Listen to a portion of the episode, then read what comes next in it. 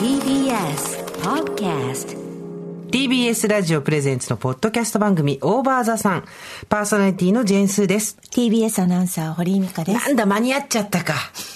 今さ、もぐもぐしてたから、絶対この人がもぐもぐしてるうちに、向こうにバトン渡そうと思ったんだけど、間に合った。瞬間冷却すごいね、早飯。さすがやるね。避けるチーズを裂かずに食べてたね。はい。避けるチーズってさ、たまにはいいかなと思って。指でこう裂くやつなのに、わかるよ。もう、なんだかぶりつき？わかるよ。金太郎飴みたいなの食べてたね。極限まで裂いたことあるから悪いけど、あ、本当？はい。まあ今ちょっとご時世だからね、そんな手で裂くなんていうことあんまり。直角にいったから今。当てていった歯を。当ててガーンといったね。裁断するっていう。筋違いじゃなくて、なんていうんだっけ、そういうの。肉離れ。あの、肉離れな そうね避けるチーズの肉離れ。肉離れ髪ですよ。やるね。懐刀をちぎってやった あなたあれじゃないですか何？推しの生活が今推しの生活で今いきなりそこから行く。もうね、私本当に今ね、これツイッターには書いたんですけど、長年の友達から、あたおかくる太郎って言われてるの。片岡鶴太郎のイントネーションでって言われてるんだけど、あ 片岡鶴太郎そう、あそうあたおかくる太郎。くる太郎って呼ばれてるんですけど、これ間堀井さんにも見せましたけど、推しがね、あんまりそんなに、なんだろうな、ブログをたくさん書いたりとか、ええなんかこう活動をこう細かく SNS にアップしたりとかしない人なんですよ。はいはいだから、素材がね、もう足りないんだよね。もう、もう、数年前のものから全部毎晩、ね、修行みたいにずっと全部見てるから、もう、写真を見ればそれが何の時の何かが分かるぐらいまでなってきたんだけど、素材がないからさ、この間、ミカちゃんには見せたけど、もうだんだん、あたおか今何やってるかっていうとですね、これインターネットリテラシーがちょっとないと伝わりづらい話だと思うんですけど、ミはい。カちゃんもはい。存じないことかと思うんですが、はい。あの、例えば、よくネットであるのが、バキの漫画、えーバキね、えー。バキってあるじゃん。の、えー。一コマをええ出したら、はいそれに似たポーズのパンダの写真が返ってくるみたいなのがあるわけですよ。あるじゃないですか。ありますねあの、どっかの大統領のポーズを見たら、それに似た別の動物の似た。私、あれを今一人でやってます。それでね並べてね。そう。推しの、推しが、いい画角で作って。お推しが両手をバッて開いたところが鶴に見えたので、鶴の写真で似た鶴を探してきて、推しの写真と鶴の写真を隣同士にコラージュしてね、はい。くっつけて、コラージュメーカーとかあるじゃないですか、そういうアプリが。ええあれでくっつけて保存とか、ええ。はい。あと、推しがなんかこう、やったーみたいな顔したはい。様子が、我が子を食らうシュトラウスだっけ？あシュトラウス。そう。そうそうあれに似てたんですよ。はい。なんで、それを絵と、はい。推しを並べるとか、はあとは、推しがこう舌を出して、ペロッと可愛くね、ペロッと可愛く舌を出してるのが、柴犬に見えたんで、柴犬、舌って画像検索して、似たのをいたのを、チョイスしでて、くっつけて、画像にして、今、ぐんぐん保存してます。いやー素晴らしい。もう桃源郷ですね。あなたのシャングリラ。や、っていうか、もう、片岡来太郎っていうふうに私を命名してくれた友達に言われたんですけど、仕事って見つけてくるもんなんだそうねって。そういうことです。あの、自ら、自ら仕事は作るものでありますので、やはり素晴らしい素晴らしいと思います。それでこんなに、少ない素材の中で何をするかと思ったらって言われて。そしてこう日常が、やっぱり輝きを増してくるわけですよね、今あなたの。ギランギランですよ。素晴らしいじゃないですか。ようやく推し活っていうもののね、楽しさが分かりました。ええいや、いいな。私、やっぱりそう、推しのある生活っていうのは素晴らしいものですか、やっぱり。やっぱり、はいあの、なんていうんですかね。ただ、人間であるっていうことを、はいある種ちょっと、蹂躙している行為でもあるので、あーちょっと認められたいとか、ちょっと知ってほしいみたいなことはもう一切ないあのさ、隣に柴犬の写真並べて画像にしてんの絶対知られたくないでしょうかえ、でも何言ってるんですか？でも私が推しの一人であるっていうあなたの担当です。あなたの担当ですっていうのをちょっと若干知られたい人もいるわけじゃないですか。でもあなたは知られたくないんです。ねガチ恋ですけど知られたくないです。知られたらこれほどその人を恐ろしい恐怖の奈落の底に突き落とすこともないっていう自覚はあるので、はい。で、まああの、やっぱり先方にね、その、もちろんその家を調べたりとかさ、はい後くっついてったりとか、そういうことはしないですよ、絶対に。ええええなんか、プライベートを調べたりとか、そういうのはしないですけど、ただ、えっ、と、まあ、人様の前に出て板の上に立って、パフォーマンスをするというお仕事をしてらっしゃる範囲の中で、手に入る素材で、素材で？素材で好き勝手やらせていただくっていうことは、もちろんね。はいただ、その好き勝手とかももちろん、なんて言うんですよ。ね、性的搾取であったりとか、はい人権蹂躙とか、はいそういうことにはならない。はいそこの線引きはしてますが、はい隣に犬を並べたりはしてます。あ、そうですか。じゃあ、あの、なんて言うんですか？一年の間で、泣かぬなら泣かせてやろう的なことではない。絶対にそこにホトトギスがいることを知らせてはならない。ホトトギスなどいない。な泣かぬなら泣かせてしまえではないんですね。泣かぬなら、それはいないもの、ホトトギス。向こうがホトトギスですよ。私がホトトギスなの。やだ、もう。私が、やっぱりこう、オンライン上で一人で、はい。キャーキャー泣いてる分にはいいですけど、ええやっぱね、そこは自重だよ。うん、ちょっと。いいなあ楽しそうだなあ私もめっちゃ白毛世代ですから。白毛世代ってさ、もっと上だよ。白毛世代もうちょっと上。いたけど。白毛世代っていたけど。白毛ですか？ら。白毛。そう、白毛兄弟はいたけど。なんかさ、今まで押したことないの、なんも。なんもないわ。あ、私ね、高校の時はね、スタニスラフ・ブーニンの追っかけしてたの。ブーニン世代？ブーニン世代？誰もが一度は好きになったあの時のクラシック。ブーニン。NHK のショパンコンクールラジオで聞いたんだよ。それでもすごい好きになって、やっぱみんな好きだったよね、バブルでね。でね、これ言ったかもしれないんですけど、ブーニンの凱旋公演、凱旋じゃないのかなっていう。の凱旋って日本来日公演が、初めての公演が秋田だったの。うっ。そ多分まあ、ちょっと、運命じゃん。い手慣れも兼ねてじゃない？やいや、ゲネプロじゃないんだからさ。そ んで、うちの母が、チケット取っていいよって言うから、はいはいヤマハ楽器に、その発売日に、すごい朝早く4時ぐらいから並んで一番だったの。だから一列目が取れてたの。すごいじゃない。で、母がその時に、ほら、手を見るのにさ、ちょっとずれると一列目って見れなくなっちゃうじゃん。だから2枚買っていいよって言ってくれて、2枚買って、あの、手が見れる方うんちょっといまいち見れなかったんだけど、やっぱり。はい。でもね、そうなんですよ。すごい。はい。その一枚はどうしたんだって話です。それであと仙台とうん。かちょっと行きました、行ったりしたの？はい。あとウィーン少年合唱団も若干やったね。あそれはね、みんな行くよね。はい。中年になるとある時突然みんなウィーン少年合唱団行くよね。その中学校とか高校の時に、うん。あ、そんな早かったの、はい。おませさんだわね、はい少女じゃないあなたがまだ。でもだからまあそれからはめっきりですね。あともう白毛って感じ 白毛っいやなんかね、あの、やっぱりその、ヨン様の時とかに、ええ。クスクス笑ってましたけど、私も。ええ何言ってんだっつって。ええ。まあ今笑えないね、完全に。本当に。いやー羨ましいですよ。本当に。なんか、でもやっぱりね、わかります。推し活って、やっぱり、その一方で、何かしらの空洞があったりとか、虚無があったりとか、何かしらの寂しさとか傷つきとか、そういうものがあって、そこを埋めるために、一生懸命やるわけですよ、やっぱり。っていうところも、なきにしもあらず。それが全部とは言わないけど、私の場合はそれはなきにしもあらずで、やっぱりそれをやることによって、2020年の大きな地殻変動をですね、超え、今年も忙しいからね、そうですね。本当に。もう、推しの写真をぐんぐん集めこれ誰かに見られたらやばいよ、いやいいじゃないですか。ねどういうところが好きなんですか？もうね、わかんなくなってきた。一回、でもやっぱり、なんだろう、突然そのタイミングで出てきた人じゃないからさ、ええ多分みんなそうだと思うんだけど、ずっと前からいた人にある時突然ロックオンされるとかってあるじゃないですか。で、別に知らない人ではなかったので、ある時突然ロックオンされたんですけど、なんだろうな、顔？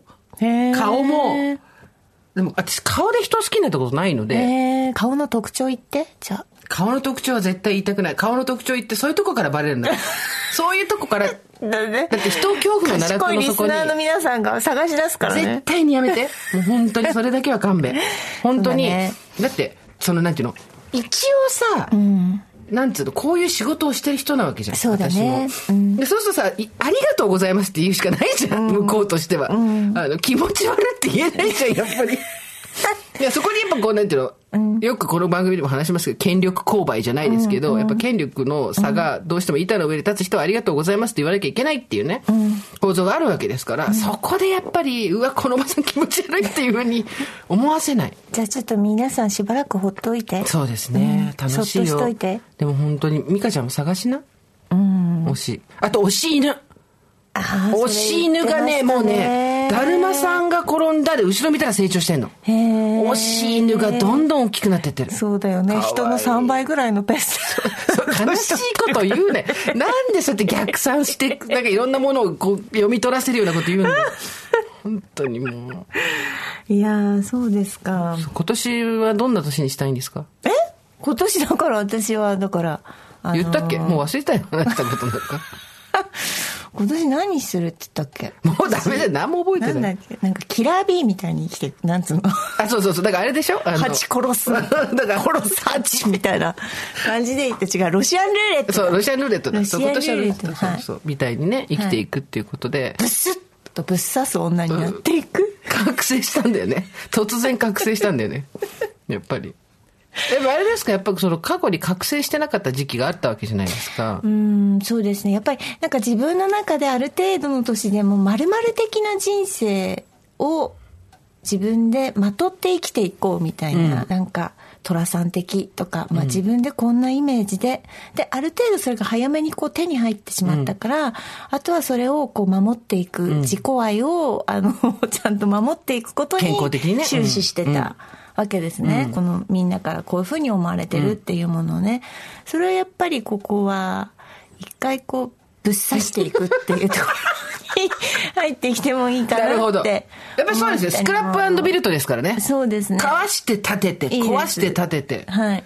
あとまあ最近あのちょっとあの最近ね私ね一日にね、300円ぐらいしか使ってないんですよ おやおや、一時には大枚はたいて描いた絵を家に持って帰れず、会社のロッカーに入れっぱなしだったというこの人が、これね結構あの、コンビニに寄らないとお金を使わないんですね、わかります。ね？そうなんです、で会社にいるとコーヒーがあったりとか何かあったりとかして、まあお金使わないですし、今こういうコロナ禍で人に会ってどうこうっていうのもないですし、割とこう派手めなイベントってないじゃないですか、そうすると家と会社を行ったり来たりで、まあ、定期とかはもう事前に買ってあるのを除くと、本当にね今1月の、まあ、8日ですか、仕事が始まってから34日経ちますけど本当にね200円しか使わないとかなんですよ1日。いや、もうこの3日で1000円ぐらいしか作ってない。回せよ、経済。ダメだって。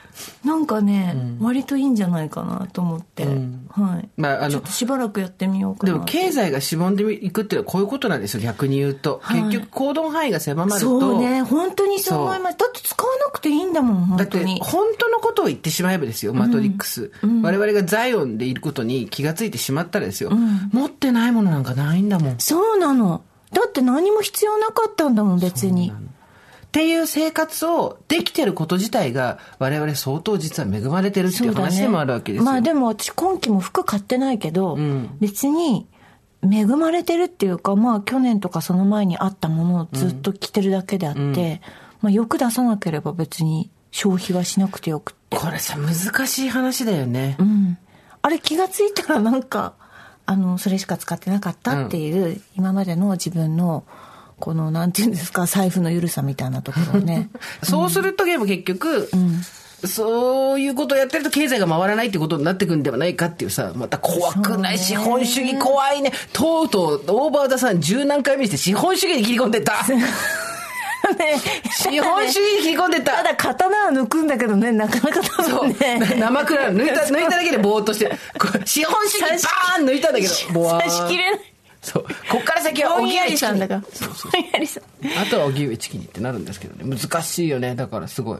まああときっと使ってくれる人はいるんだろうなって思ってるから私はあの自分が使わなくてもねうん。うんひどい人任せじゃない いやいや、使う人はいるでしょ。いやいやでも本当に無駄をやめた方がいいよ、絶対。無駄をやめた方がいいんだけど、でも無駄をやめたところで経済って回るのかっていうさ、そうねあ、でもまあまあ、だから本当に、まあ普通のその生活単位の話で言うと、やっぱり今までなんか何気なくコンビニに寄って、まあちょっと食べたいなみたいなものを買ったりとかしてさ、それでかか、小脇に抱えてそれ持って寝てたわけでしょ？そう、なんかこう、快楽のさ、食事をしてたわけよ。うんうんそれをさ、まだまあ4日ぐらいですけど、そうだよ本当に玄米4合と味噌と野菜なの。っていうかさ、マジで、我々の一番直さなきゃいけないところ2020。鳥羽口に立った途端に話すのはその話。推し活もそう。推し活だったし、1ヶ月も経ってないんだから。それでさ、やってます、やってますみたいなこと。って、もう10年とか時短やってる人見たらもう、そうね。赤子だよ。で、製品生活だって米、なんだっけ？え？玄米3玄合。米4合と味噌と野菜なんだけど、うんまあ別に私は私はすごいやってる感じゃでは言ってなくって、はい、突然乗ったの。だって去年まではさ、白熊2つしか食べないみたいな、そういうさ、生活してたじゃん。ね突然そっちに触れたの？そうですね。やっぱ土井先生に？て野菜と豆なんだな。バカ言ってんじゃないよ。バカ言って、知ったような口聞きやがって。何言ってんだ？人って野菜と豆なんだって。やっぱ全国どこ行ってもやっぱり豆と野菜ってあるわけじゃんそりゃそうですよ。あの日本全国、うんうん。伝統料理含め、うん。やっぱ豆と野菜だなっていうことに植物性タンパク質で生きこていく。の3うん日思ってる、特食来週は分からん泣きながら鼻噛むのやめろ。ティッシュの抜く音が入ってる。まあそんなことで本当にたくさんメールいただいております。すーちゃんは今楽しい毎日っていうことはい、ですよそうでございます。はいおばさんネーム、幸子さん33歳。スーさん、美香さん、おはこんばんちは。こんばんちは毎週涙が滲むくらい笑いながら聞いています。すぐ影響されるので行ってきました。寿司三昧 S! 神楽坂ね。ちょうど1月1日分が放送された日の翌日、清水美智子さんのライブを見に、あ、いいね。31歳のひよっこおばさんと武道館に行った帰りに極寒の中、スーさんがお勧めした寿司三昧 S 神楽坂店に行きました。シャリショーを選べるってこの年になると大事だよなと話しながら。しかしなかったのです、シャリショー。もしかしたらタッチパネルの選び方がわからなかっただけかもしれませんが、シャリショーの寿司を目指して行ったのに結局シャリ並でお寿司をいただきました。結局お腹ペコペコだったので問題ありませんでしたが、スーさんはどうやってシャリショーを選んだのでしょうか店員さんに聞けよって話ですね。ちなみに寿司三昧 S の S は何の S なのか店員さんに聞いたらスーパーの S だそうです。かっこそっちは聞けるんかいってね。そうだよ。えっと、シャリショーはですね、ここは言わなきゃダメです。店員さんに、すいません、ここのテーブルのオーダー全部シャリショーにしてくださいっていうふうに言って、店員さんにオーダーすれば通りました。私の場合は。あの、金沢うまいもん寿司は、はいシャリショーが選べます。あとね、あの、回りそうで回らない寿司の情報来てるんですよ。えー東京都豊島区ラジオネーム再生おママさん。いつも放送を大笑いしながら聞いています。今年も楽しみにしています。放送を聞いていて、スーさんは地方から出店している回転寿司がお好みかなのかなと思いました。北海道から出店している回転寿司トリトンさんも良いのでお勧めします。うわ、知らなかった。トリトン私もたまに池袋東部で利用します。あ、池袋東部なんて庭ですよ。行きます行きます。えー、ちなみに西武池袋のカツ、生きるのね、カツ丼のカツ。緑寿司さんは、えー、穴子の一本握りも好きです。あそこ並んでんだよね、いつも。隣の駅になりますが、目白のうげつさん？はいうげつさんもいいお店です。この人大体どの辺に住んでるかわかりません。豊島区民って感じですよね。すごい、文京区だった人間としてはわかるところばかり。ローカルな情報になりますが、池袋もスーさん馴染みのある街かと思うお知らせしました。ありがとうございます。今度お父さんと墓参りの帰り行ってこようかな。はいはいはい番組宛てで本日 U パックでお菓子を送りました。無事届きましたら召し上がってくださいということで。あらあいただいてます。いただきました。もう、本当にありがとうございます。これは、ママドール。ママドールかしらいやいいですねママドール。開けましょうか。ほっとほっとと落ち着きますからね。日本で好きなお菓子5本の指に入りますよ、私。ねそうですよね。白あんを皮で包んだ。最高、ね。ありがとうございます。ねいやーね、じゃあママドール開けながらもう一つ読みましょう。はい。ミカさん、はいデカメディアに出た効果が早速出てまいりましたお。ーすごいです匿名44歳の女性の方。初めてお便りをします。44歳独身です。看護師をしています。年末に週刊文春でたまたまこの番組を知り拝聴しました。コロナによる影響などもありアパートで一人寂しい年越しだったのですが、番組が本当に楽しくて思わず声を出して笑ってしまったり、経験豊富なお二人とリスナーの皆さんのお話を聞いて明るい気持ちになりました。私は自分を助けてくれそうな言葉や文章を見つけると書き留めることにしています。例えば定番、樽を散る、規則ね。割と気に入ってるのは諦めない、でも欲張らない。とか、仕事の時ならやっぱり安全第一とか、いい加減仕事に疲れて嫌になった時用には、仕事なんて心や体を壊してまでするもんじゃありません。というのもあります。どれもあまり積極的な感じではないですが、私の性格にはしっくりくるようです。この度番組で負けへんでを聞いたとき、わあ、いいって思いました、うん、これまで集めてきた言葉よりもうちょっと前向きなパワーもあるように感じられて、うん、お気に入りの言葉がまた一つ増えました、うん、ありがとうございます。これからの放送も楽しみにしていますね。ということです。いや、もうね、私は今マジで嬉しい。なぜかっていうと、うん、医療従事者の人を我々が励ますことができた、その人たちの役に立つことができたっていうことが、これ以上の喜びはない。そうですね。うん、拍手したり手紙書いたりとかもさ、もちろんだあの励まされる人はいると思うけどさ、もちろん国が保証したりとかしなきゃいけないわけよ、ちゃんと。うん、だけど、その人の帰ってきてからの時間っていうのをちょっと励ますことができたのは、嬉しい。いやいい言葉ですよ。負けへんでってね。負けへんでですよ、本当に。負けへんで。さあ、そしてデカメディア。はい。もう一個乗ってきたのがありますね。はい。紹介してやってちょうだい。なんとこちら、私たち乗りました。あんあんに。あのあんあんに。はい。うが、うが、ということで。うが、うがのあんあんに乗りました。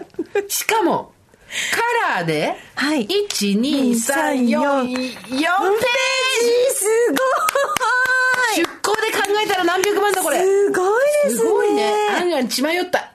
ええー、ありがとうございます。本当ありがとうございます。ねえ、ー、憧れの案ですよ。なんていうページですか？ネクスト新時代を生き抜くための教科書という特集で。我々が教科書になっていろんなヒントがね、出てる中で。そうなんです。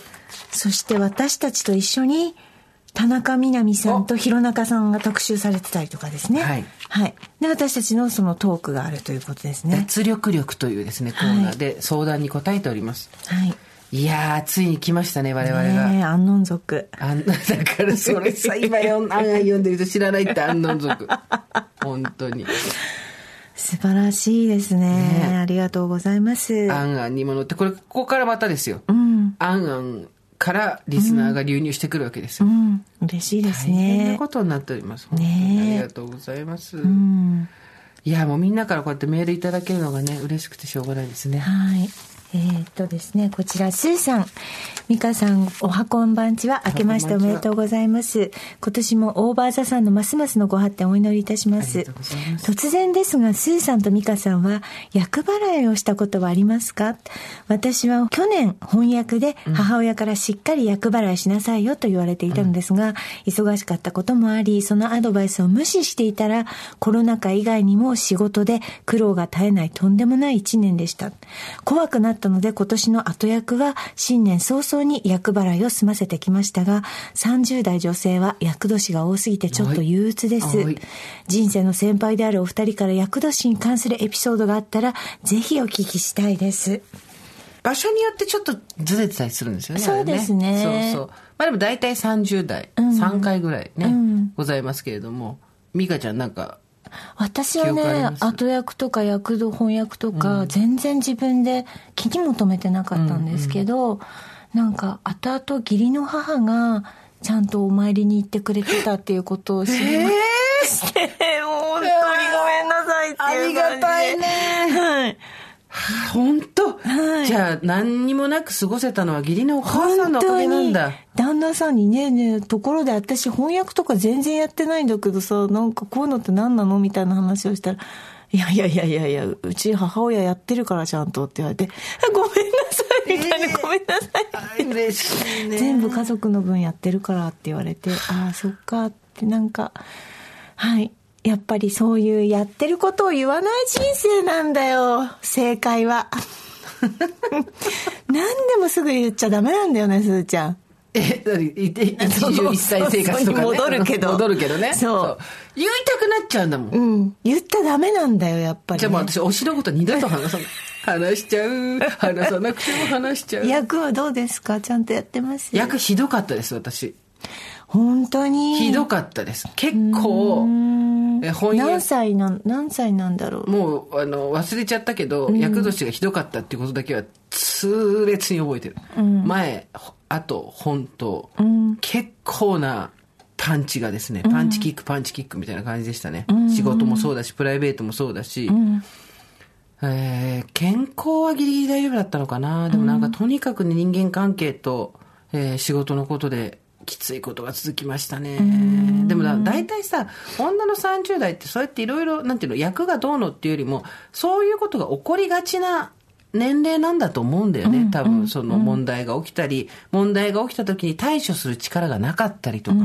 だから、そういう時には何か起こるよっていうのを事前にアラートとして教えてくれるのが、役年の役目じゃないかなと思うんですよ。実際に役年になったから、役年というものがあなたに何か悪さをするんじゃなくて、そういうことが起こりがちな統計的に、えー年齢であるからこそ気をつけろというところで、いやー、30代に戻りたいですかって言われたらどう？いやだから私はもう常に60ぐらいで想定して生きてるんで戻りたくもないし、なんならもうなんだろうなこう最終的な結果も割合予測して生きてるんで。どどういうこと最終的な結果そう結論みたいな、あここに行き着くだろうなみたいなところを、なんとなくイメージして生きてるんで。これさ、人によるじゃん。そのさ、生活を踊るってねラジオ番組を私たちやってるんですけど、あのそこでね堀さんがこの間相談で言ってましたけど、5年後10年後の計画どう立てるかということで、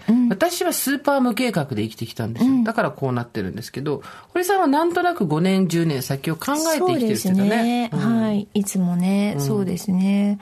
5年後こうなってたいなとか10年後こうなってたいなとか、まあ多分こういろんなハプニングとか人生だからいろんなことが起きてうまくはいかないのも承知の上で、一応5年後は、えー会社に奉公する年であろうとか、また5年後はこうしてたいなみたいなのはなんとなく思ってます、うん。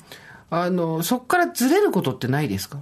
あんまない？あんまりないかな。あんまりずれようとするカロリーを使わないから。もうそこに邁進していくだけなので。ん。でも究極本当に、将来的にはなんか小さい部屋でこう毎日小説読んで暮らしたいなっていう、この間から同じこと言って そんなに、そんなにわがままでもない欲望じゃないですか、これって。そうね。はい。堀さん自体がそんなにうん。ビッグになって、まあ天皇のとかそういうんじゃないもんね、なので、まあそこに向けて何していこうかなっていうことで、はい。やってる。うん。